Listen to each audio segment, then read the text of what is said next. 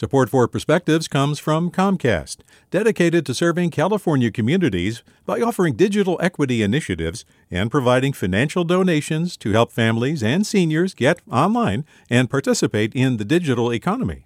More at california.comcast.com.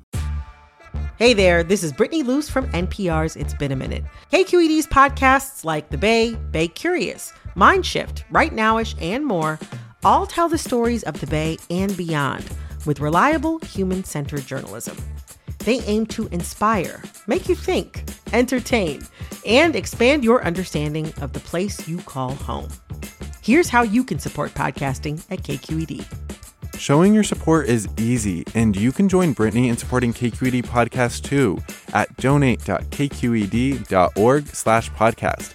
That's donate.kqed.org/podcast. From KQED.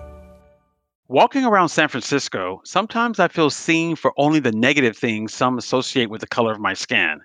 With the dwindling of Black residents in the city, I feel it more. I've learned to let many of these looks, actions, and sneers bounce off, but occasionally a few penetrate and sting, making me question my own right to be me. Such as the time I entered a restaurant for dinner and headed to the restroom, but was promptly told it was for patrons only. Or being asked to show my receipt upon exiting a department store when other, lighter shoppers were not asked for theirs. It's times like these I lean on the stark contrast of my upbringing in Atlanta, the Black Mecca of the South, where for each hostile face I saw, there were scores of beautiful brown faces that not only beamed at me, but challenged me and lifted me. Granted, I enjoy living in the city by the bay, but I do have to ask myself, do I sport a cardigan sweater instead of a hoodie, lest I be seen as a threat? I keep my hair cut short as opposed to an afro that might scream militant. My gait is slow and careful because quick and light might put others on alert. But the real question is, should I even care about all of these external markers when I know what dwells inside is a proud Black American male who enjoys engaging with others of similar and dissimilar backgrounds?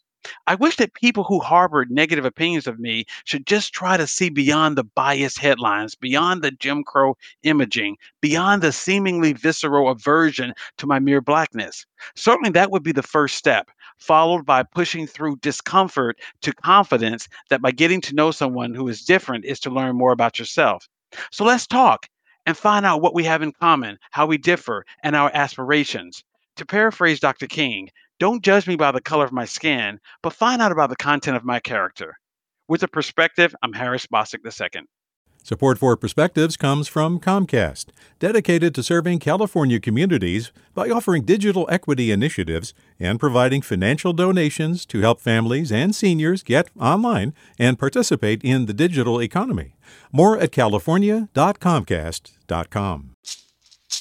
Hey, it's Glenn Washington from Snap Judgment.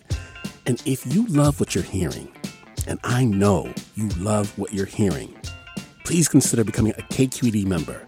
You get special access to cool events, behind-the-scenes footage, and so much more. Plus, you'll sleep better at night knowing you did your part for the community you depend upon. It's in you.